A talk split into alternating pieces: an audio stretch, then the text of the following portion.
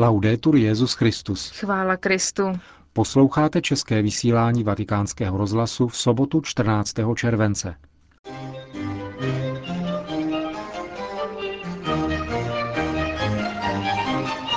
V Castello di Mirabello v italských Dolomitech vrcholí přípravy na nedělní papežovou polední promluvu před modlitbou Anděl Páně. Vatikánský stát je prvním státem, ve kterém se škodlivé emise rovnají nule. Známý italský teolog Monsignor Bruno Forte komentuje pro vatikánský rozhlas nedávné vatikánské dokumenty o církvi a o liturgii.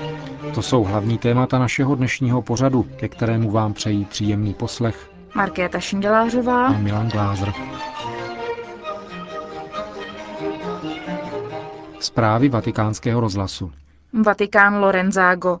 Městečko Lorenzago di Cadore, kde Benedikt XVI. tráví prázdniny, se připravuje na zítřejší anděl páně se svatým otcem. Papež povede modlitbu z Castello di Mirabello na hlavním náměstí, kde už nyní byla instalována velkoplošná obrazovka. Dnes večer navštíví svatého otce kardinál Francis Arinze, prefekt Kongregace pro liturgii a svátosti. Jak vypadá obvyklý prázdninový den Benedikta XVI. jsme se zeptali dopisovatele deníku Avenire Salvatora Maci.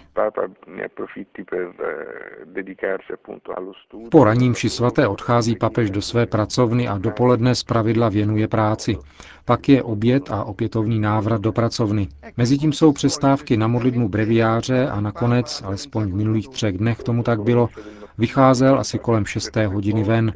Všechny jeho výlety byly poměrně rychlé a vždy měly za cíl některé z posvátných míst. Také včera se Benedikt XVI. vypravil ze své rezidence na krátkou procházku. Modlil se před kostelíkem zasvěceným svatému Antonínu Opatovi. Ano, je to kostel z roku 1775, jedna z nedávno opravených uměleckých památek. Je to malý kostelík, jeden z pokladů lidové zbožnosti. Papež se před ním zastavil k asi čtvrthodinové modlitbě a pak se vrátil. Vyšel vlastně jen k tomuto místu. Dozvěděl se o jeho existenci a chtěl se tam jít pomodlit. Byla to nejrychlejší vycházka, trvala jen tři čtvrtě hodiny. Vatikán. Od 14. července se pro odbornou veřejnost zavřela Vatikánská knihovna. Během příštích tří let bude probíhat oprava budov a modernizace studoven i depozitářů. Přesto budou v době trvání rekonstrukce přístupné některé sbírky knihovny, jako například mikrofilmy rukopisů. Zvláštní zásluhy na tom má americká univerzita St. Louis. Tato jezuitská škola už od 50. let hromadí mikrofilmy vatikánských rukopisů a vzácných tisků. Přestože bezprostřední kontakt s originálem v řadě případů nemohou nahradit, dostupnost některých pokladů vatikánské knihovny nebude díky nim zcela omezena. Ve sbírce mikrofilmů je například slavný Codex Vaticanus, starověký rukopis Bible v řečtině, nebo rukopisy děl svatého Tomáše Akvinského a Petrarky. Vatikán se pravděpodobně už brzy stane prvním státem světa, který neutralizoval své tepelné emise. Přičinit se o to mají jednak solární panely na aule Pavla VI. a po druhé dohoda o vysazení tzv. klimatického lesa. O konkrétních plánech informovala americká organizace Planktos, která se spolu se svou maďarskou pobočkou Klimafa zabývá rekultivací zničené krajiny. Jak uvedl výkonný ředitel Klimafa Ras George, organizace vysadí jménem Vatikánu nový les. Vyjadřujeme uznání svatému stolci za to, že stojí v čele informační kampaně o tom, že ekologické projekty jsou uskutečnitelné, řekl George. Dohoda byla uzavřena už 5. července. Svatý stolec vyjádřil souhlas k vytvoření tzv. vatikánského klimatického lesa. Tak bude nazván areál v maďarském národním parku Bůk.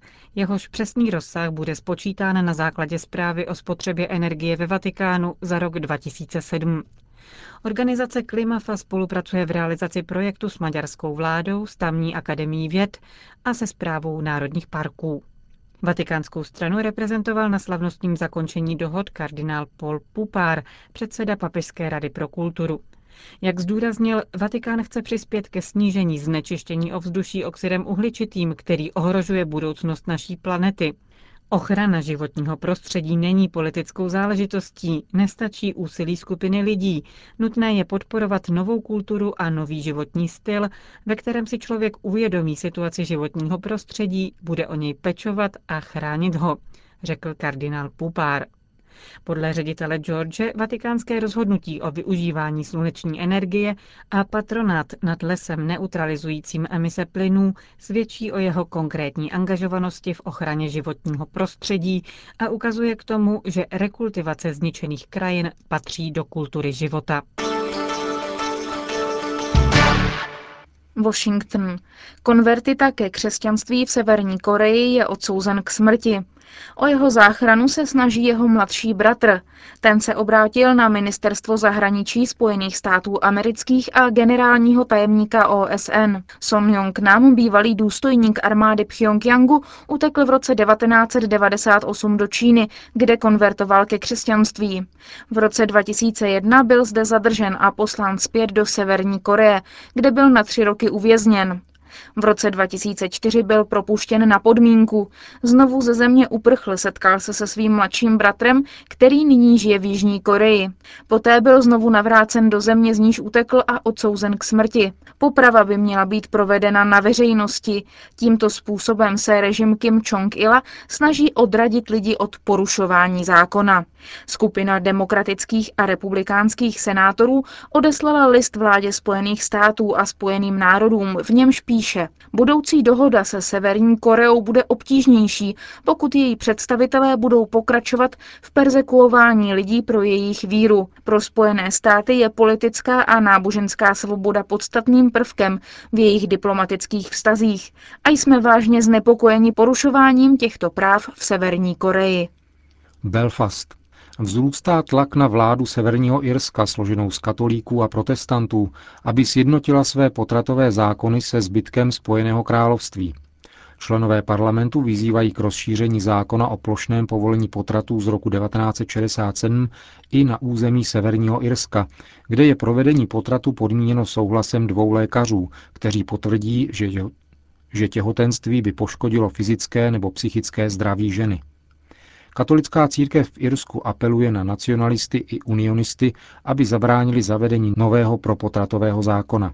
Sekretář katolických biskupů otec Tim Bartlett uvádí dva důvody, proč jsou proti tomuto požadavku. Prvním důvodem je etické hledisko a právo nenarozeného dítěte na život. Druhým důvodem je pak to, že by měly být brány ohledy na názor demokraticky zvolených představitelů Severního Irska. Během svého prvního setkání se arcibiskup Sean Brady a premiér Jan Pesley shodli na tom, že téma, které je nejvíce spojuje, je záporný postoj k potratům.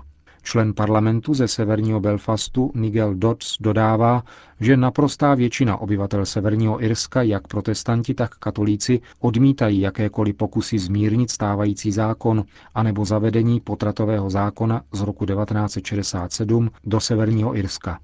Hanoj.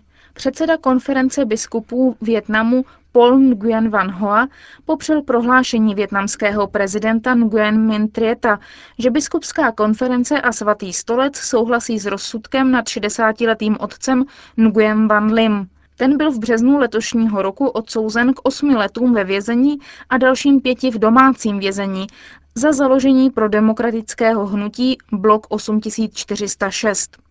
Odmítavá reakce předsedy Větnamské biskupské konference přišla po přetištění rozhovoru, který prezident poskytl CNN novinami Tuoi Tre. Novinář ukázal prezidentovi fotografii toho, jak je otci Van Limovi pověřenou osobou bráněno, aby u soudu promluvil. Prezident odpověděl v tom smyslu, že to bylo proto, že urážel soud a že pokud bychom porušili náboženskou svobodu, biskupská konference by proti tomu hlasitě vystoupila. Ve skutečnosti s námi souhlasí. Odpověď prezidenta Nguyen Mintrieta se neschoduje s pravdou. Stojí ve stručném dopise, který jménem biskupské konference podepsal její předseda. Větnam. Ve Větnamu dnes oficiálně vznikla nová provincie Tovaristva Ježíšova. Do té doby tam byl jen tzv. nezávislý region.